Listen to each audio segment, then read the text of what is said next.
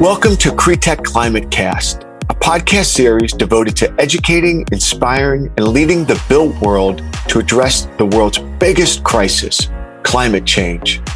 I'm your host, Michael Beckerman, CEO of Cretech Climate, the leading voice for the real estate industry's commitment to climate tech. Join me each week for 20 minutes as we connect with the world's leading real estate and tech innovators from VCs, real estate companies, academic, and nonprofit sectors. Thanks for tuning in, and I hope you enjoy the show.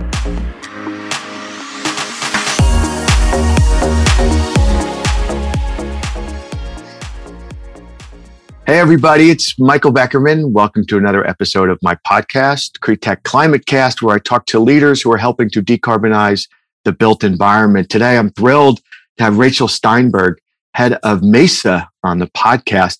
Uh, Rachel, great to see you. Thanks for joining me on the podcast. Thank you. Great to be here. I'm a big fan of the podcast.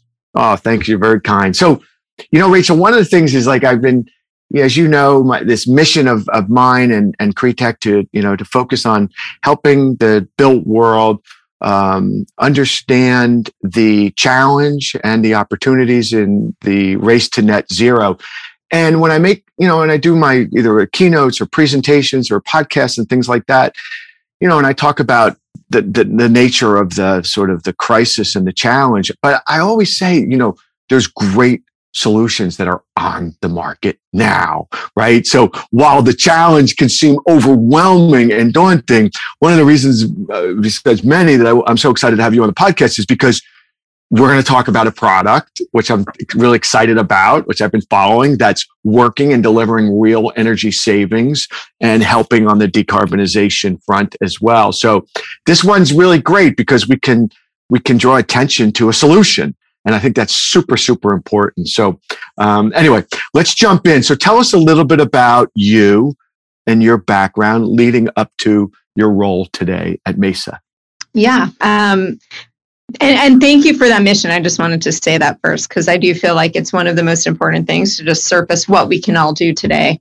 Um, in general, I've focused my career on taking cutting edge technology and using that to make it accessible to everyone. So taking something very expensive, putting in like the technology component to it, and then bringing it down to an affordable price point or accessibility across across the world, really. Um, so I actually had started in impact investing.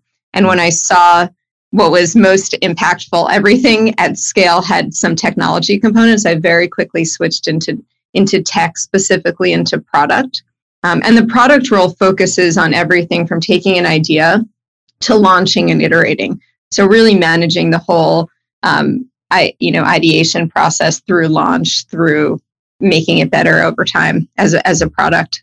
Um, and I've and I've also worked across industries in that. So I've been very loyal to product, but less loyal to a specific industry because there were several places where you could take cutting edge technology and make it accessible to everyone. So I've worked in real estate tech to help people find homes more quickly. I worked in e-commerce to give parents better access to affordable baby products fintech mm. to enable people to get starter loans um, and now very focused on Mesa, which is, I'll give the quick intro to the product. Yeah, please. Mesa offers simplified building controls, which means we have a mix of sensors and smart devices, plus a really smart backend optimization algorithm that then takes the data ingested from those sensors to be able to optimize energy use, to cut carbon automatically, and to just improve operations overall so that the occupants feel more comfortable in the space and that the operators can do less hands-on work and last minute you know fixing of everything in the building mm. Yeah I, am a i'm a big fan of of all the work and i i read and you can find it on the mesa website there's so many great case studies and you, uh, examples of the good work and the people and the companies that you're doing it for um, I wonder if, if you could spend a minute or two just walking us back to the origins of Mesa. Now, I, I know Mesa's Sidewalk Labs, have had a wonderful relationship. Had the privilege of having Dan Doctoroff, the honor of having Dan Doctoroff on the podcast. Uh, uh, know many of your colleagues that have spoken at CREtech conferences as well. Hope to have you and some of your other colleagues in the future as well grace our stages. What is the sort of the history of Sidewalk to Mesa? If you could fill us in uh, on that on that journey. Yeah, so Sidewalk was an alphabet urban innovation company, and it's now a unit within Google. And so it was always focused on creating, you know, better, um, better, more diverse, more sustainable urban environments. Mm-hmm. And within that, there were four core products that have now moved into Google, including Mesa. So we still very much live with the sidewalk mission. We're all kind of one pod together with mm-hmm. within Google of all the sidewalk products. Mm-hmm.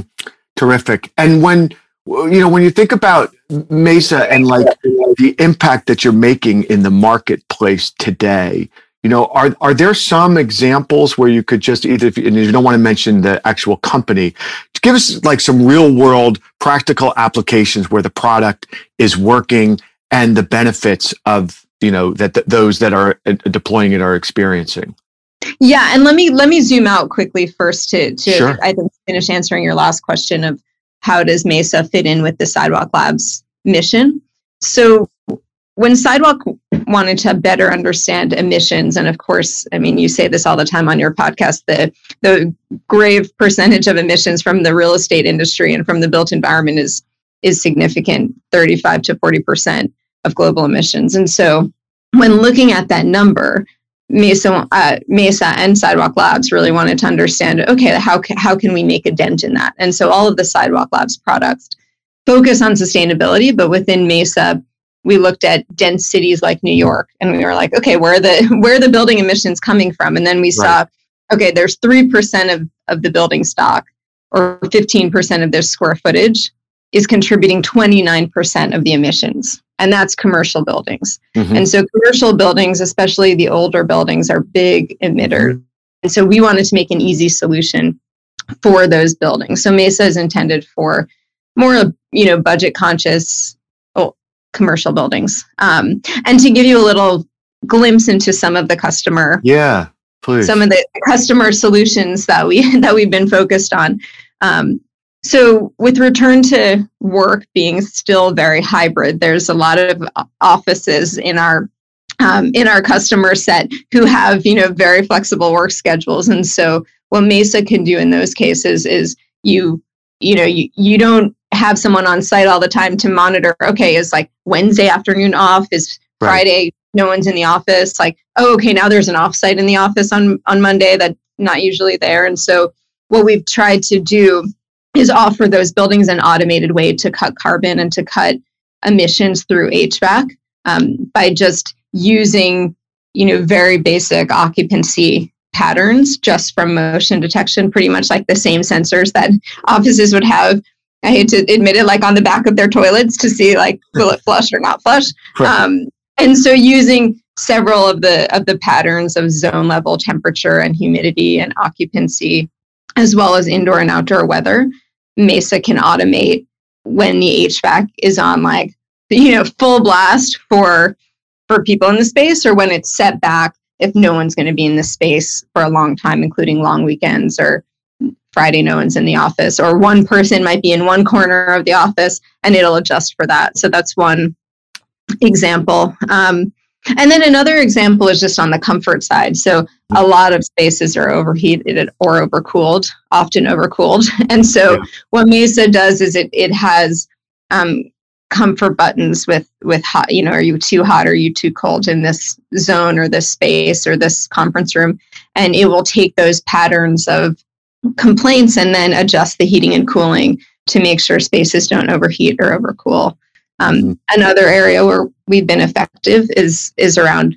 if windows or doors but mostly windows are open when they shouldn't be so like oh, wow. middle of the winter yeah. everyone's away on like holiday vacation wind you know w- window could have been left open. The temperatures will go, you know, into the teens, and and no one knows. And so pipes freeze, or the space, you know, is, is incredibly cold. And so making sure that there's, at the very least, warnings for that.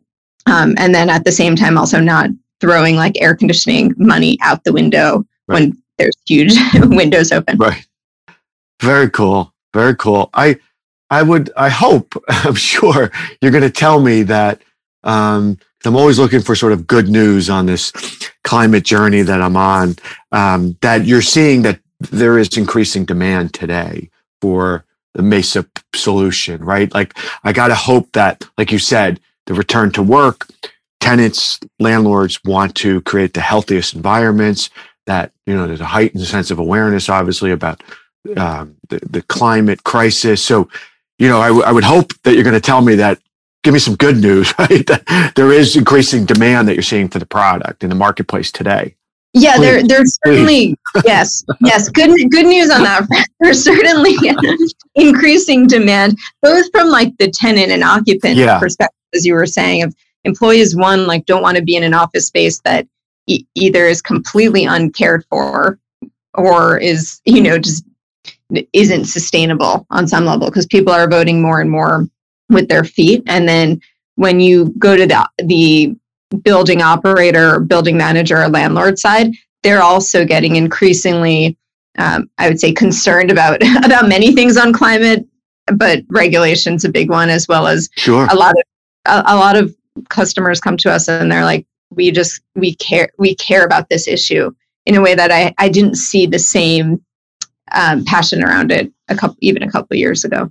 Yeah, I'd love to also get your thoughts, Rachel. Given that you've spent you know so much of your illustrious career in different industries. You know when i when i think about the scale of the challenge in you know decarbonizing the built environment it just feels so massive to me.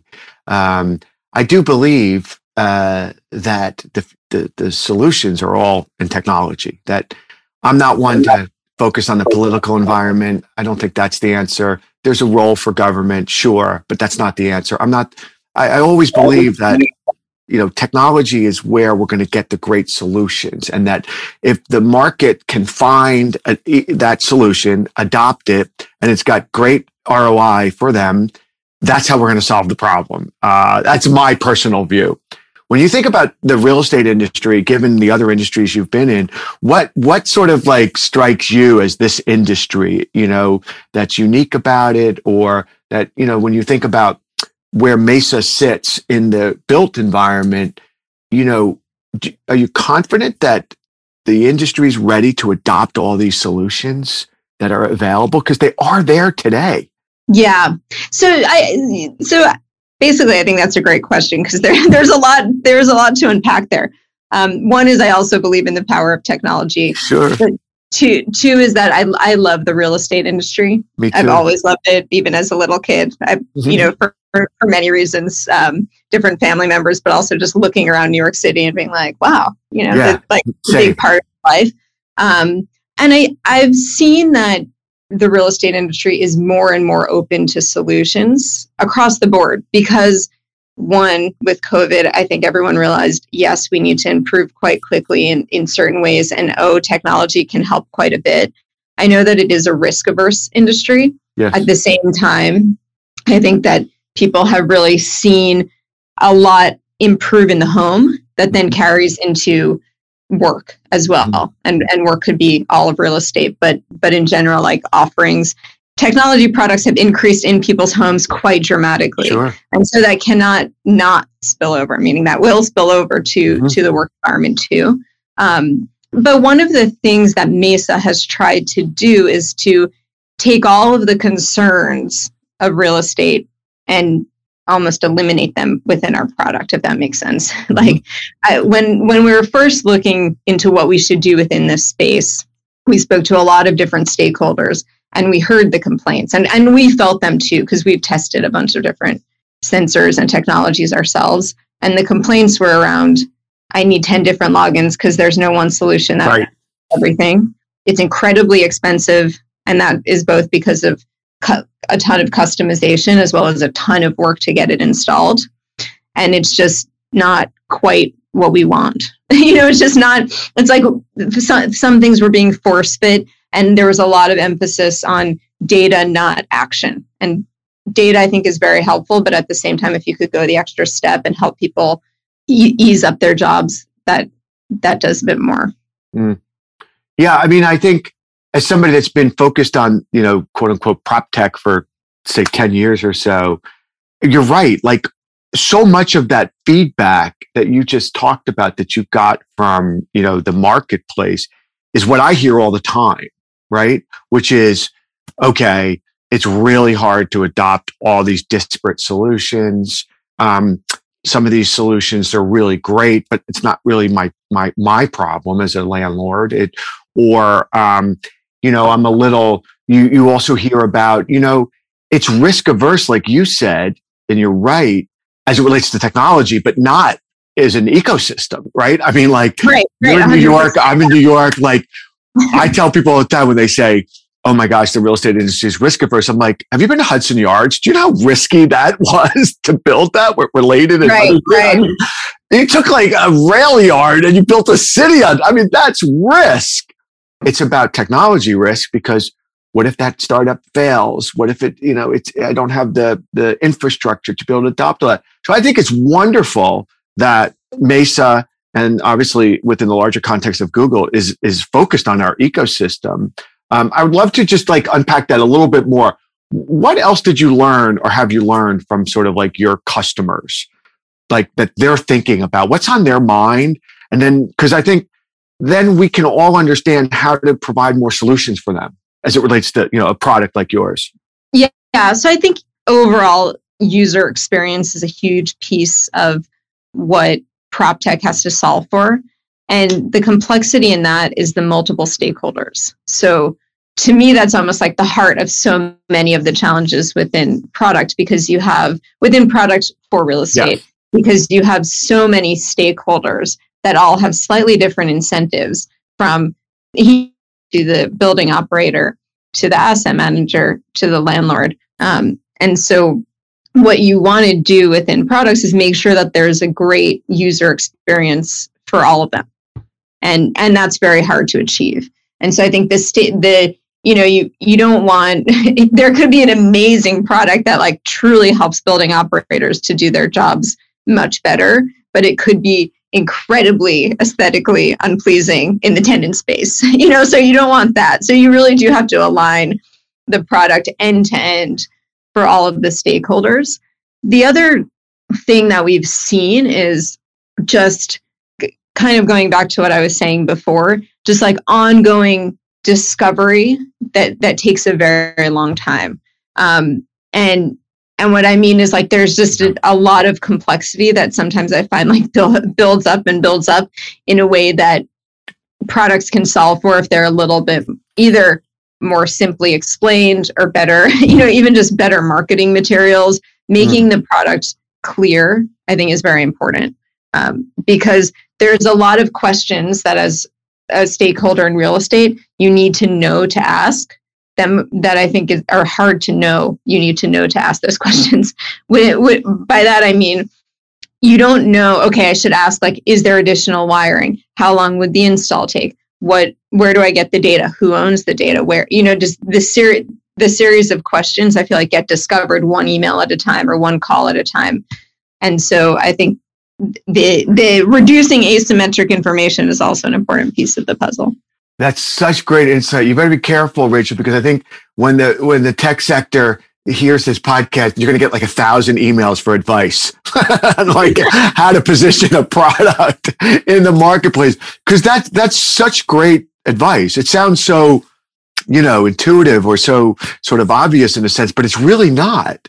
And a lot of what I see it's not the value prop is not very clear on on first discovery and i'm sure that that journey then along the way for the customer it, it's not so organically intuitive for them yeah you can look at 20 different products that are all focused on some level of energy optimization and I mean, at least I'll speak for myself, and I will not be able to tell you what they all do. Right. You know, they all say this like similar things, but yes. some of them, in fact, have controls. Some of them have a bunch right. of custom marks. Some of them have have no controls, but provide really valuable data.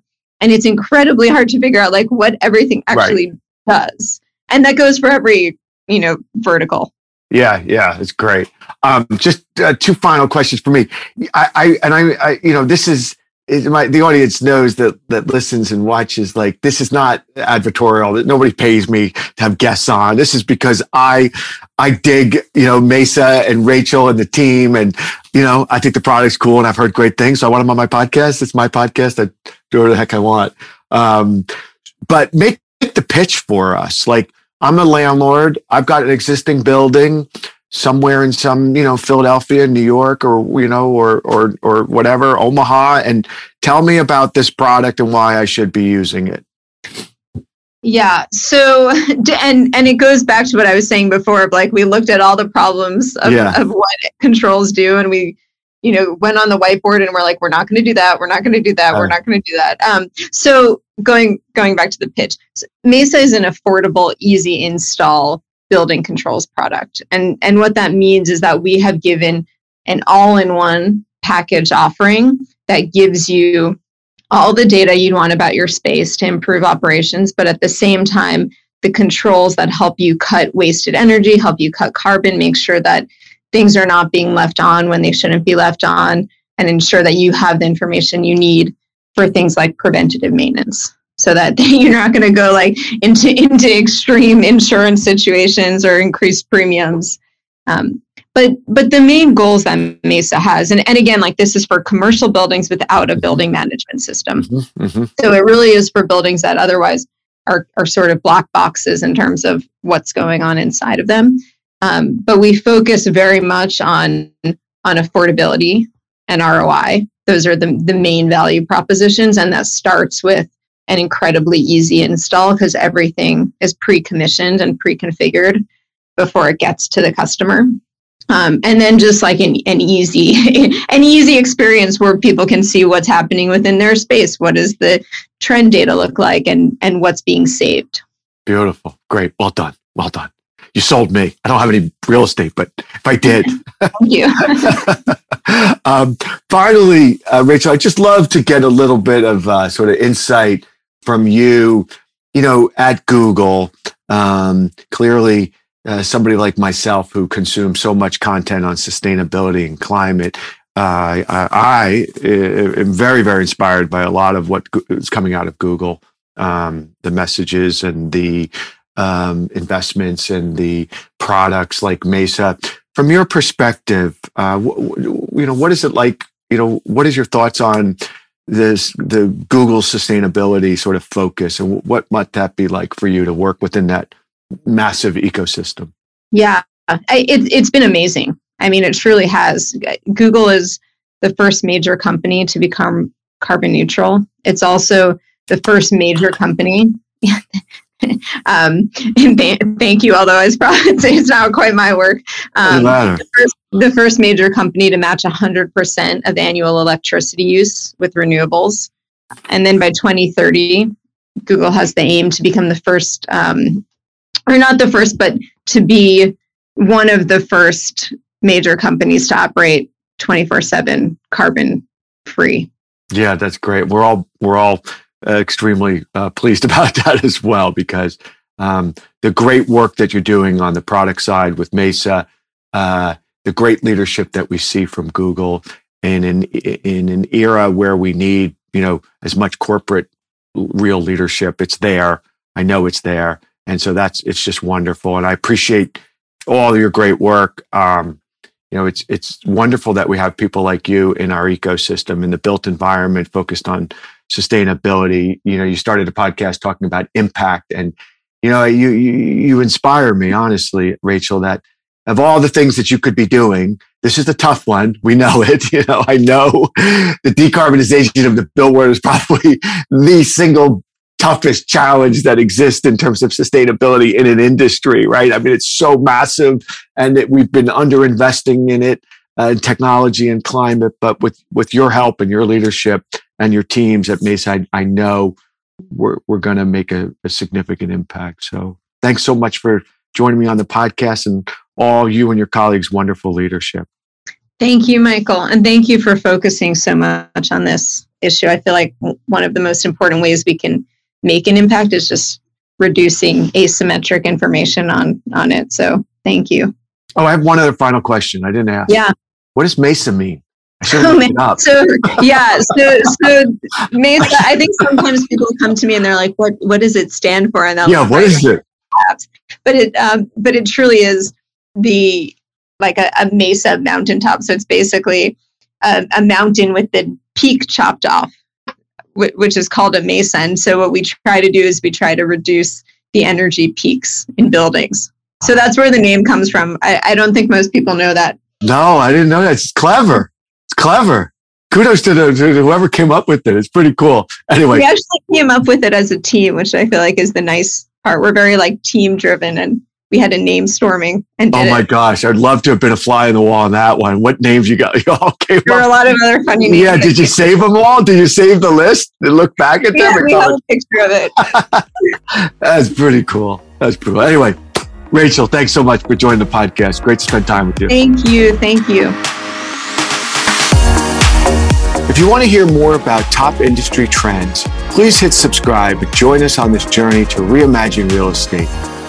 If you've enjoyed listening to this week's episode, please be sure to give us a five star rating and share this podcast with your friends and colleagues. To stay up to date on leading climate tech trends and topics, join the CREtech Climate community by clicking the link in our bio. Thanks for tuning in, and we look forward to having you join us next week.